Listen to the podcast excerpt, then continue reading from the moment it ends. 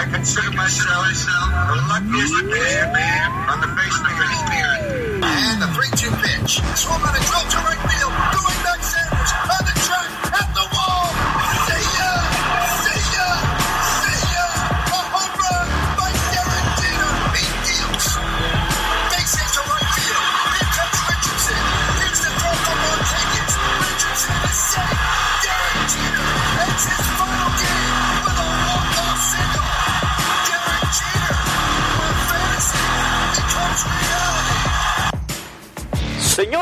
y señores, ladies and gentlemen, ahora presentamos, now presenting, la semana de los bombarderos.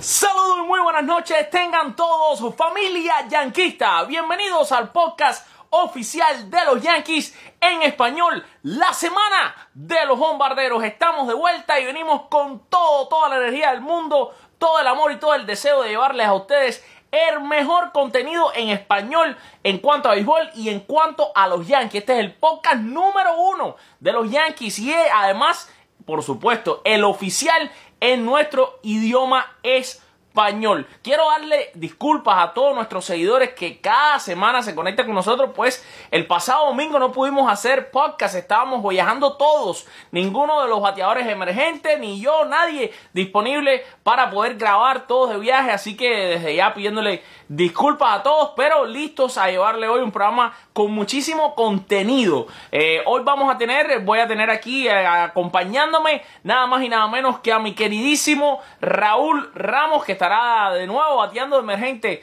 por la persona de Octavio Sequera, que sigue de viaje. Así que nada, damos ya la bienvenida a nuestro queridísimo escritor Raúl Ramos. Raúl, todo tuyo. Saludos mis amigos del béisbol de Con las Bases Llenas y aquí el podcast de los Yankees de Nueva York. Alfred, gracias por, por traerme como votador emergente. Para mí siempre es un gran placer estar aquí, porque tú sabes que, que los zapatos de nuestro amigo Octavio Sequera son unos zapatos grandes para llenar y para mí siempre es un honor estar aquí presente y bater de bateador emergente y hacer un, un trabajo para ustedes.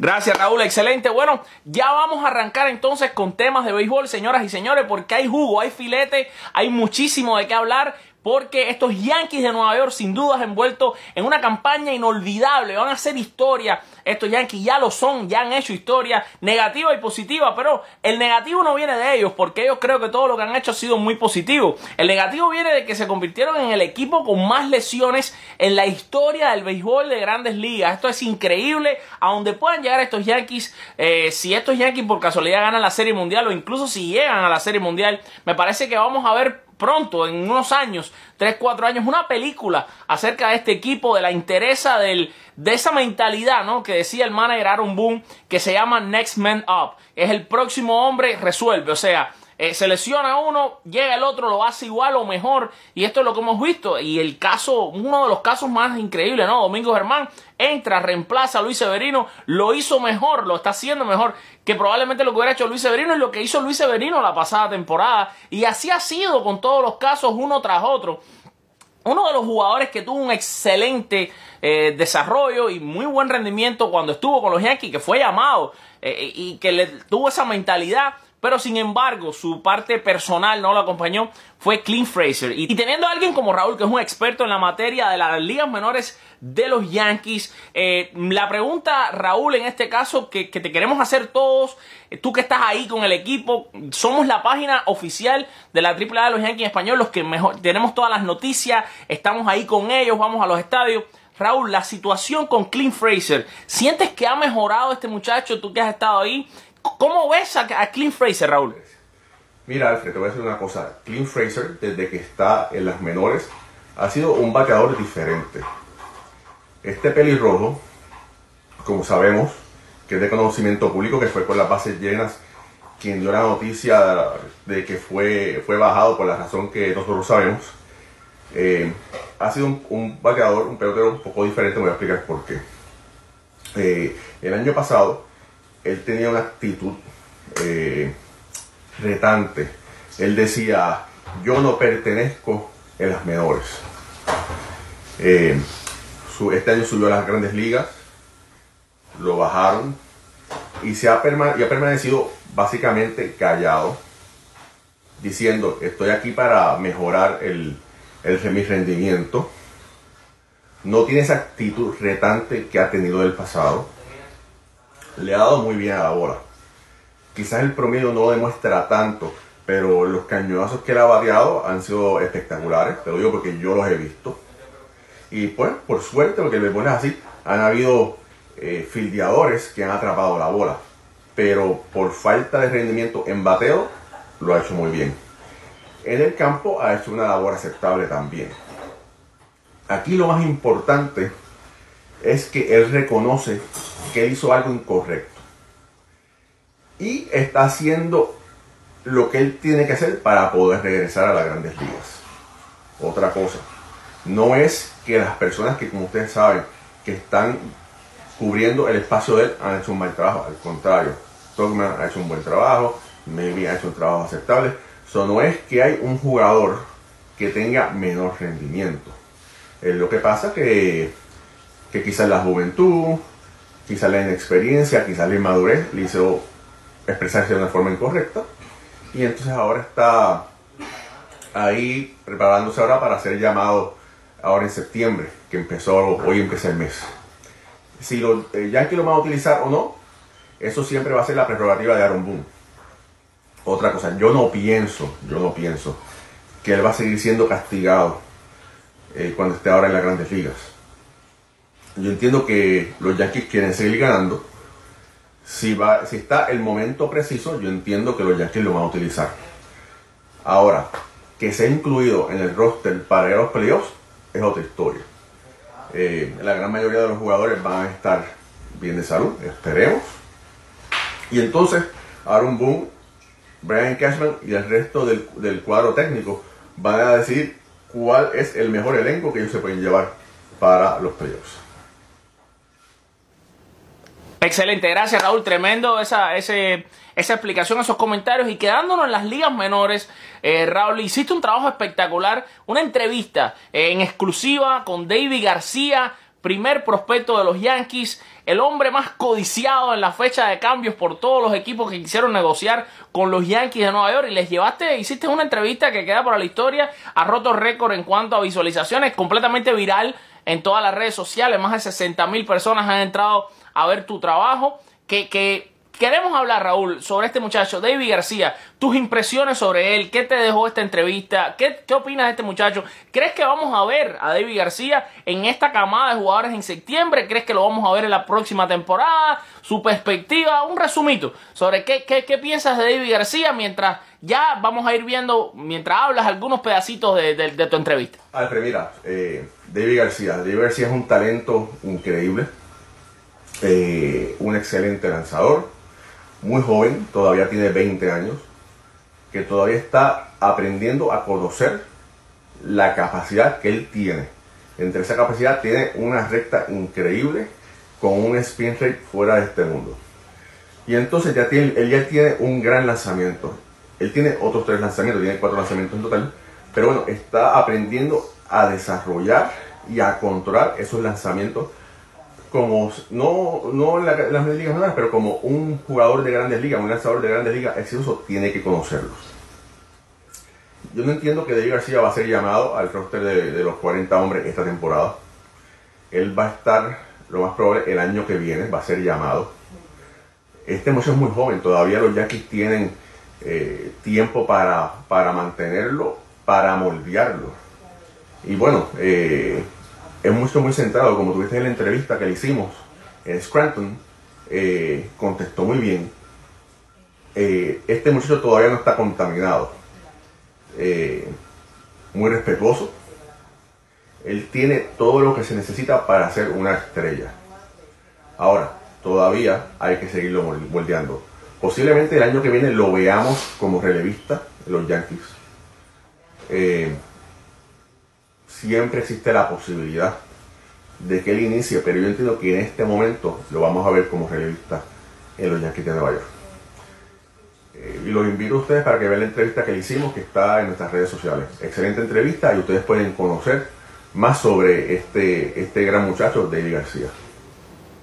Excelente. Y les recuerdo a todos nuestros seguidores que estas entrevistas están disponibles aquí en nuestro canal de YouTube, ¿Qué pasa MLB? También en nuestra página de Facebook y en nuestro Instagram TV. Si usted no nos sigue en Instagram, mi amigo, tiene que comenzar a hacerlo. Es una plataforma en la que estamos comenzando ahora a ponerle muchísimo interés, en la que estamos explotando de cierto modo. Queremos crecer ahí, llegar a la misma cantidad de seguidores que tenemos en Facebook. Así que si usted nos sigue en Facebook, si usted está suscrito al canal de YouTube y no nos sigue en las demás, síguenos en todas las redes sociales. Cada red social es diferente en cada una de ellas llevamos un contenido quizás diferente eh, y, es, y es interesante lo que estamos haciendo en Instagram. Así que por favor síganos arroba con las bases llenas, encuentre la entrevista con David García, disfrútela. Y ahora Raúl vamos a entrar un poco en lo que es ya tema Yankees como tal, saliéndonos de lo que es las ligas menores. Y una cosa, ayer veíamos, ayer sábado, ese jonrón para dejar en el terreno a los atléticos, salido del bate de un peloterazo que es, que es ya eh, DJ Lamegio, que, que fue incluso antes de llegar a los Yankees, a pesar de que muchos lo dudaron.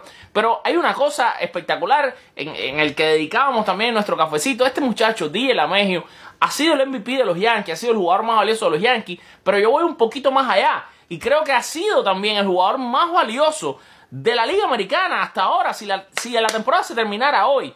Yo creo que DJ Lamegio es el jugador más valioso de la Liga Americana. Yo quisiera saber eh, Raúl, ¿qué tú opinas sobre esta situación? Y por supuesto, nuestros queridísimos eh, oyentes y nuestra, nuestros seguidores que están ahora mismo aquí a través de esta transmisión en vivo, comente también usted sobre esto y vamos a escuchar. Raúl, ¿qué tienes tú que decir sobre DJ Lamegio?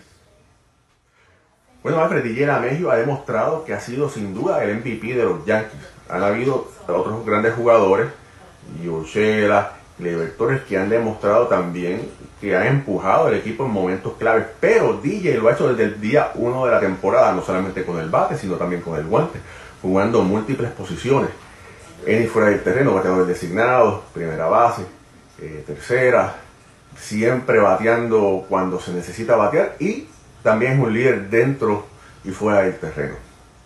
Sin duda, esta ha sido la mejor contratación del año en las grandes ligas porque los Yankees lo consiguieron, Brian Cashman lo consiguió por un precio módico en comparación a lo que se pagaron por los grandes contratos de Manny Machado y otros jugadores.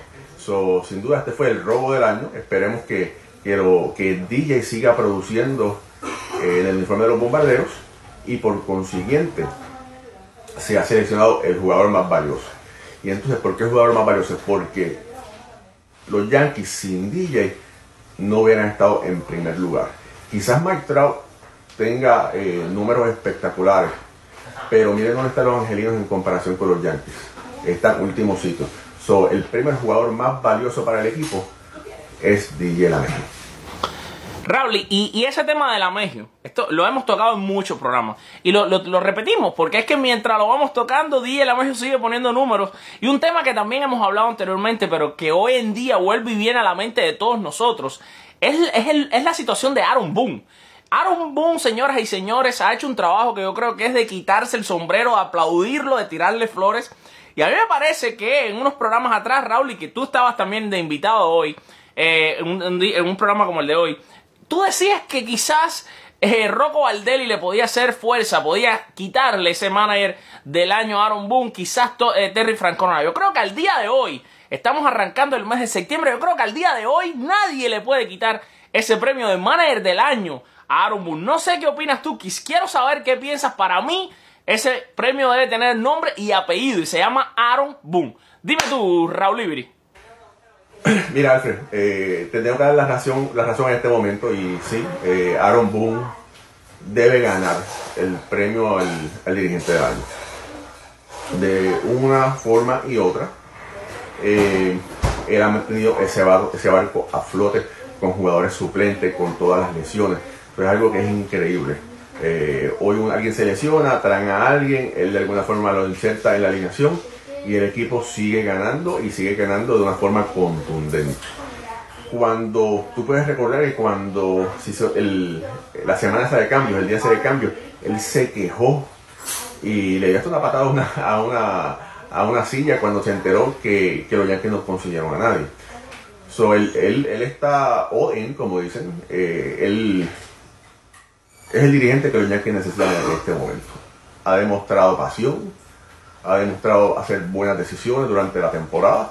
So, vamos a ver qué Aaron Boone vamos a ver durante los playoffs, porque cuando los playoffs es un béisbol totalmente diferente. Son juegos cerrados, son pocos juegos, quizás un poco más de intuición, que él no lo ha demostrado en el pasado, porque tú le decías Mr. iPad. Eh, vamos a ver, todavía este capítulo se está escribiendo. Vamos a ver qué pasa con los Yankees del 2019.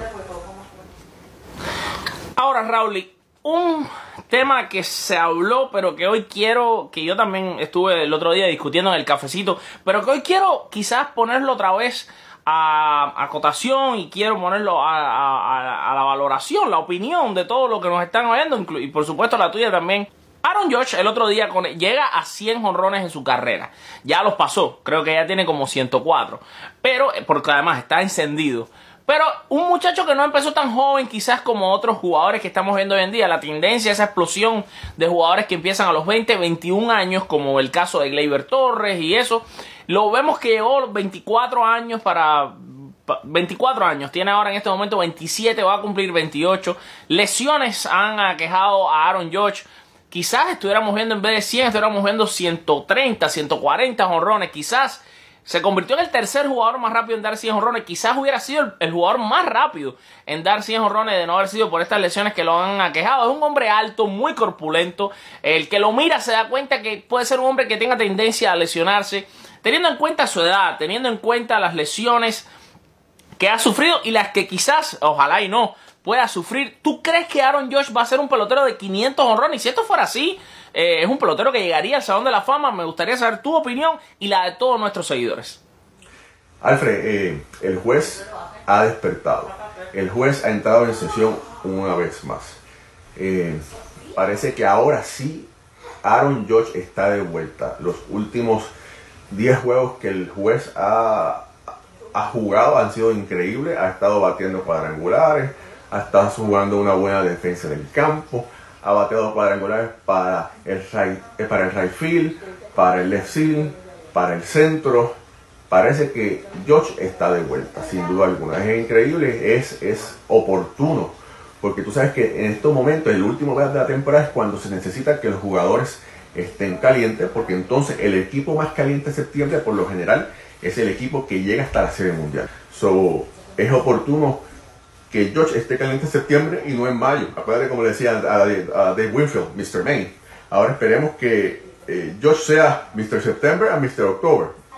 So, vamos a ver. Aaron George llegar a los 500 cuadrangulares. Eso es cuestión de suerte y cuestión del destino. ¿sí? Eh, George empezó tarde en comparación en su carrera. Eh, pero bueno, eso es matemática simple. 15 años.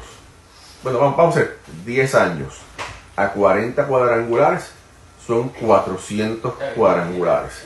Si él puede poner 10 años adicionales bateando no menos de 40, va a llegar a los 500 porque ya tiene 100. Ahora, no es fácil batear 40 cuadrangulares todas las temporadas. Él tiene el poder para poder hacerlo. Vamos a ver si el cuerpo de George lo resiste. Eh, no sé si ponerlo de bateador designado es una opción, porque tiene un muy buen guante y tiene un muy buen brazo. Eh, sobre el tiempo dirá. Excelente Raúl, excelentes comentarios. Ahora señores, eh, vamos a entrar porque desafortunadamente estos Yankees a raíz de tantas lesiones hemos decidido que en este último mes que es tan crucial para los Yankees, pues vamos a hacer eh, un pequeño segmento en el que vamos a estar constantemente dando datos de cómo van estas lesiones. Eh, así que vamos un momentico a lo que va a ser el reporte del hospital del Bronx, así le voy a llamar. Y ahora mismo vamos a comenzar con decirle cómo están cada uno de los jugadores lesionados en el equipo de los Yankees. Comenzamos con Delin Betances. Delin Betances, su lesión fue en el hombro derecho. Eh, ha perdido 136 juegos Delin Betances y lo que sabemos sobre él es que va a comenzarle a lanzar a bateadores el sábado en Tampa. Eh, tratando de, eh, de regresar a, con los Yankees.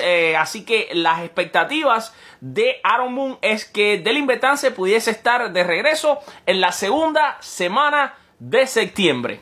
Seguimos con el pajarito, con Greg Bird, la primera base de los Yankees de Nueva York. La lesión que sufrió Greg Bird fue eh, un problema en una de, sus, de, las, de las plantas del pie izquierdo. Eh, ha perdido 122 juegos, está en la lista de lesionados desde el día 16 de abril. Y lo que sabemos de Greg Bird es que eh, está su locker room en el, en el estadio de los Yankees está siendo usado ya por otros jugadores. No sabemos qué quiere decir esto, la verdad, pero solo tenemos esa información que nos llega. Supuestamente está teniendo ya un progreso en cuanto a la lesión y va a comenzar a tener actividades ya de béisbol, o sea, lanzar, atrapar, a, recibir roletazos. Probablemente los Yankees no están contando con su regreso para esta temporada y por lo tanto no se ha dicho que vaya a existir una fecha para que pueda regresar en septiembre. La realidad, eh, Luke Boy, Encarnación, el propio Dylan Mayhew pueden hacer y van a hacer el trabajo mucho mejor que Greg Bird. Quizás hemos visto ya eh, lo último de este muchacho con el equipo de los Yankees. Vamos a ver, eso no es algo que nosotros decimos, es algo que puede suceder, pero eh, todo indica ¿no? que Greg Bird no tiene un espacio para jugar en estos Yankees de Nueva York del 2019 y tampoco los del 2020.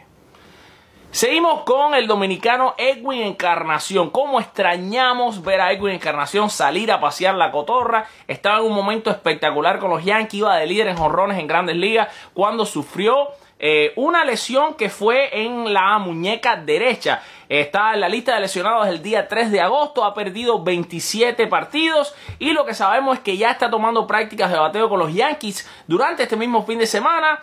Eh, el, viernes, el viernes probablemente ya esté eh, completamente listo para jugar el béisbol. Se va a reportar a la AAA de los Yankees. Hoy se está reportando hoy domingo y va a comenzar ya lo que es su rehabilitación. Eso es lo que sabemos de Edwin Encarnación. Algunos de ustedes nos preguntaban por la situación de Ben Heller, este relevista que lo hizo muy bien en las temporadas anteriores, lo poco que hemos visto de él y realmente esta temporada venía con las credenciales de que iba a estar todo el tiempo con el equipo. Era uno de los relevistas que se ganó por derecho propio en los campos de primavera estar a full. Sin embargo, se lesiona él en abril, empezando la temporada con una Tommy Young va a perder toda la temporada completa y bueno, desde ya eso le ha costado 136 juegos, así que eh, Ben Heller no lo vamos a ver hasta el 2020. Jardinero central de los Yankees, uno de los jugadores que creo que son más importantes en el equipo y que mucha gente no le da la importancia que lleva es Aaron Hicks. Aaron Hicks eh, sufrió una lesión en el flexor derecho. Eh, esta lesión fue el día 4 de agosto. Ha perdido ya 26 juegos en la temporada. Y lo último que sabemos de Aaron Hicks es que fue examinado este viernes por la, pasado por la noche. Recibió ya el permiso para comenzar a hacer lanzamientos. Va a comenzar a batear ya en el medio de esta semana próxima. Y no hay un tiempo establecido para su regreso. Pero parece que Aaron Hicks está listo para entrar en la tercera semana de septiembre si todo fuese de acuerdo a los planes. El zurdo de los Yankees, Jordan Montgomery, otro de los que usted mucho siempre pregunta y quiere saber de su estado eh, actual. Ustedes saben, Jordan Montgomery sufrió una operación Tommy John, ya se está recuperando y está lanzando ya en las ligas menores. Eh, ha perdido 136 juegos esta temporada Montgomery, eh, que ya, como les decía, ha tenido dos salidas, dos salidas en ligas menores y parece que lo pudiéramos estar viendo en lo que es tercera o cuarta semana del mes de septiembre. Señoras y señores, un jugador que estoy seguro que cuando cuelgue los Spikes eh, va a estar en la boleta del Salón de la Fama y si soy eh, en ese momento una de las personas afortunadas a votar, voy a darle mi voto y espero que va a entrar al Salón de la Fama es Sisi Sabatia. Todos estamos, o por lo menos todo el que de verdad quiera a este equipo y entienda la importancia que ha tenido un pelotero de la talla de Sisi Sabatia para los Yankees, eh, sabe que hay que desear, ¿no? Que no haya sido lo último que vimos la despedida de Sisi, esta lesión en la que salió esta, esta misma semana eh, frente a los Atléticos. Esperamos que eh, ese no sea el final, porque sí se merece una salida, una despedida, una ovación bien linda, un último inning que pueda lanzar aunque sea. Y la situación con él, eh, que se sabe hasta ahora, es que tiene una inflamación en la rodilla derecha.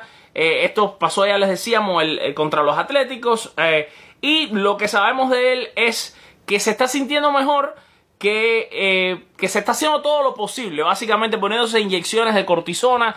De cierto modo, vamos a decir, lo, estamos, lo van a tratar de maquillar, de poner aunque sea en silla de rueda con algún tipo de protección a esa rodilla para que pueda tener una despedida quizás en la última semana de septiembre o quizás si se recuperara muy bien y de verdad pudiera estar listo verdaderamente para jugar, pues estaría como parte de la postemporada. Si no, creo que le darían un, un, tipo de despedida quizás en septiembre, una última salida en la que el público le pueda aplaudir a un jugador que para mí merece todo el respeto del mundo y ese es Sisi Sabatia. Luis Severino, el rey del mambo, Luis Severino eh, ustedes saben, por supuesto, desde el inicio de la temporada, temporada perdida para Luis Severino, muchos problemas, mucha polémica con este muchacho, que si le mintió a los Yankees, que si los Yankees tuvieron que poner una investigación para saber qué había sucedido verdaderamente con su lesión, se reagravó, Brian Cashman culpando al equipo de médicos de los Yankees, en fin, la novela de Luis Severino ha estado al rojo vivo,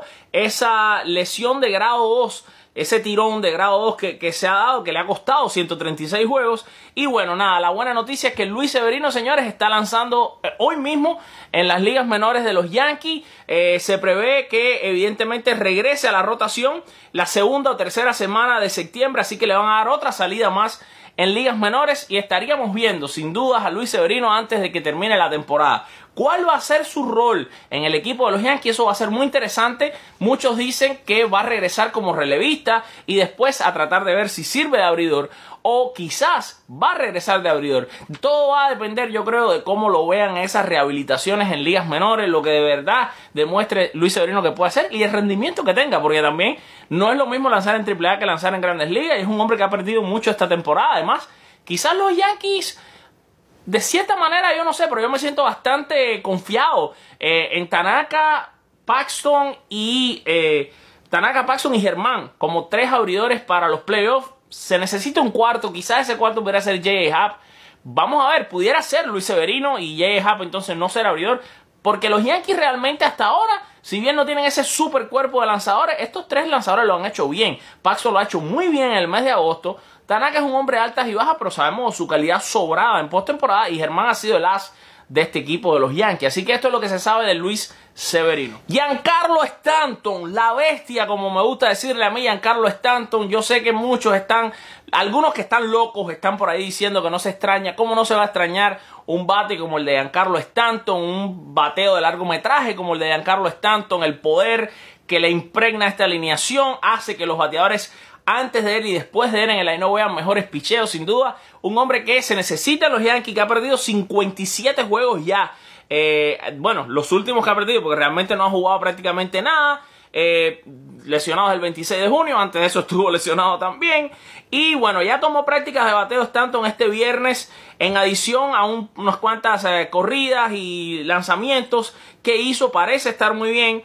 Eh, esto le va a, permitir a Stanton estar, eh, regresar a Tampa para comenzar a tener juegos de prácticas. Eh, y decían que lo más probable es que lo veamos en unas dos o tres semanas de regreso con los Yankees. O sea, estaría regresando Giancarlo Stanton antes que se acabe la última semana de temporada regular de cara a los playoffs. Otra situación que va a ser rara, ¿no? Porque quizás Stanton no esté todavía al 100%, pero estar en el banco en el equipo de los playoffs es bueno, pero en este caso estás, tienes que eliminar a un jugador que vas a tener que sacar y me parece que es una situación difícil, un dolor de cabeza sabroso para Aaron Moon porque todo el que está ahí lo ha hecho bien.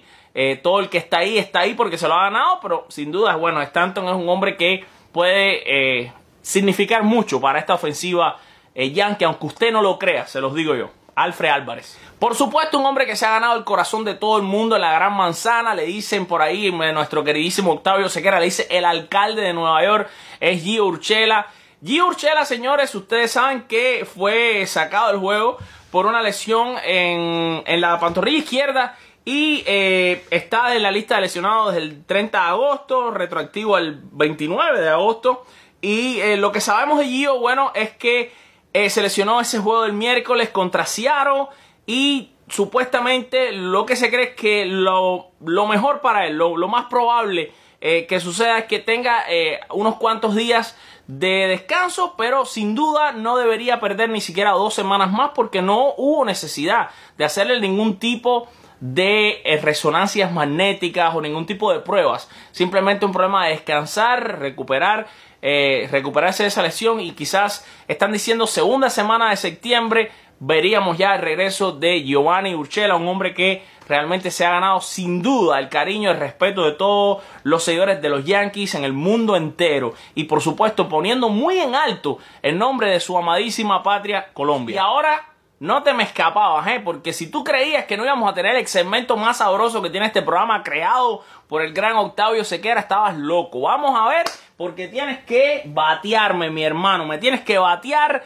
estos tres strikes que te voy a lanzar, tres preguntas calientes. Así que, Raúl, ¿estás preparado? Mira, mira lo que tengo aquí. Estoy ready para, para los tres strike throws. Tira la primera que tú sabes. ¿Cómo, cómo quieres que te la bate? ¿A la zurda o a la derecha? Porque soy a mi diestro, papá. Dale, dale, dale. Primer strike, papito, primer strike. Prepárate ahí en el cajón de bateo, ponte el, el bate y lo que tengas a mano, que te voy a lanzar la primera. Raúl, primer strike. ¿Cuál fue el primer nombre que tuvieron los Yankees de Nueva York? Mira, tú me estás tratando de tirar un knuckleball. Pero yo te voy a decir una cosa, papá. Mira. Los Yankees de Nueva York llegaron vía Maryland. Porque eso era un, equipo que, que se conocía como los Orioles de Baltimore, que no tienen nada que ver con los eh, Baltimore- con el equipo de Baltimore actualmente. Así que mira, eso es posiblemente un doble para ti, papá. Dale, dale, tírame la próxima. ¡Eh! Está bien, te preparaste, te preparaste para mi knuckleball, ¿ok? Perfecto, perfecto. Sí, exacto. Para muchos no conocen esto. Los Yankees iniciaron siendo los Orioles de Baltimore, no estos Orioles de Baltimore. O sea, el primer equipo que alguien tuvo la idea de llamarle Orioles de Baltimore fue lo que después se convirtieron en los Yankees de Nueva York. Tremenda la respuesta de Raúl, que vino muy preparado. Y vamos a seguir en ese béisbol bien de antaño, en el que tú estabas vivo, Raúl, y que tú sí pudiste ver todas esas cosas que no vimos ninguno de nosotros. Y la pregunta entonces es, ¿cómo se llamaba el primer estadio en el que ya, estando en Nueva York, eh, en el que ya eh, jugaron este equipo de New York que no se llamaban los Yankees? eh? ¿Cómo se llamaba el estadio, Raúl? Mira, eh, como te dije anteriormente, ese equipo vino de, de vía Maryland. Se llamaron los Highlanders. Y ellos jugaban en el Hilltop Park de Nueva York. Dale, eso es un triple, dale, dale. Tira la próxima, dale, que estoy encendido. ¡Eh! Pero viniste preparadito, viniste preparadito. Ok, ok. Entonces ya estás de 2-2. Vamos a ver, te voy a pichar a, te voy a pichar otra más. A ver, nos vamos con el tercer strike de hoy. Seguimos en el béisbol que te gusta. Yo sabía que poner el béisbol de antes era fácil para ti, porque esa época que eras un niño te recuerdas de todo también. Pero bueno, nos vamos con ese tercer strike y entonces la pregunta es, ¿en qué año ganaron los Yankees su primera serie mundial y contra qué equipo fue Raúl? Mira, ese. Pero chico, tú estás tirando ese spin rate tuyo está flojo. Mira. Los Yankees de Nueva York ganaron en el 1927 gracias a Babe Ruth, que esa fue su primera serie mundial. Lo importante del caso fue que los Yankees barrieron a los Piratas de Pittsburgh y a Paul Warner, que era otro grandísimo bateador de ese tiempo, Salón de la Fama. Así que lamentablemente los Yankees barrieron al equipo de nuestro amigo Danny Torres, los Piratas de Pittsburgh en 1927, ganando su primera serie mundial. Mira, ese es de honrón. Bueno, pero ¿qué cosa es esto? ¿Qué cosa es esto? Te preparaste demasiado bien. Me parece que va a, ser, va a haber que hacer tu control de pruebitas de esteroides. Así que te voy a mandar esto por DHL. Ya sabes lo que tienes que echar aquí adentro. Me lo regresas, por favor, tapado para que no se vaya. Bueno, nada, que vamos a tenerte que hacer una pruebita de esteroides, papá, porque estás encendido, Raúl. Aplauso, bravo. Los tres strikes. Espectacular, espectacular, Raúl. Y eres un caballo. De esta manera, queridos amigos, vamos a poner punto final a nuestro programa esta noche. Darle las gracias, por supuesto, a todos los que se han conectado con nosotros. Recuerden que la ayuda más grande que les pedimos, lo único que les pedimos, por favor, comparta, comparta, comparta todo lo que publicamos, todos nuestros escritos de la web, comparta nuestros videos, comparta las efemérides, comparta todo el contenido, señores, que tenemos ahí. Pónganlo en sus grupos a los que pertenezca de béisbol pónganlo en sus muros, en sus historias de, de, Facebook, de Instagram, en todos lados, para que así la familia de Con las Bases Llenas siga creciendo. Necesitamos ser una familia bien grande porque esa familia nos sostiene y es gracias a ustedes que todo es posible. Rauli, te damos las gracias y nada, despídete de tu público que te quiere muchísimo. Alfred, para mí siempre es un placer estar aquí. Te agradezco que me hayas invitado a este programa donde tanta gente nos ven semanalmente, miles de personas, no solamente en Estados Unidos, como ya lo discutimos anteriormente, es en el mundo entero, donde nos leen, donde nos miran, donde nos escuchan. Y eso para mí es eh, un honor que ustedes, mi gente, mi familia, de, con la base llena del podcast de los bombarderos, tomen de su tiempo para leernos, eh, mirarnos, escucharnos. Para mí es un, un gran honor. Alfred, llévatelo. Gracias Raúl y de nuevo gracias a todos. Recuerden seguirnos en todas nuestras redes sociales, arroba con las bases llenas, suscribirse a nuestro canal de YouTube, denle a la campanita, a la campanita, para que le lleguen notificaciones de cada vez que publicamos un video. Y nada, por supuesto, nos vamos como siempre con la frase del bambino Beirut que dijo, el béisbol es y siempre será el deporte más lindo del mundo. ¡Que vivan los Yankees! ¡Que viva el béisbol! ¡Chao!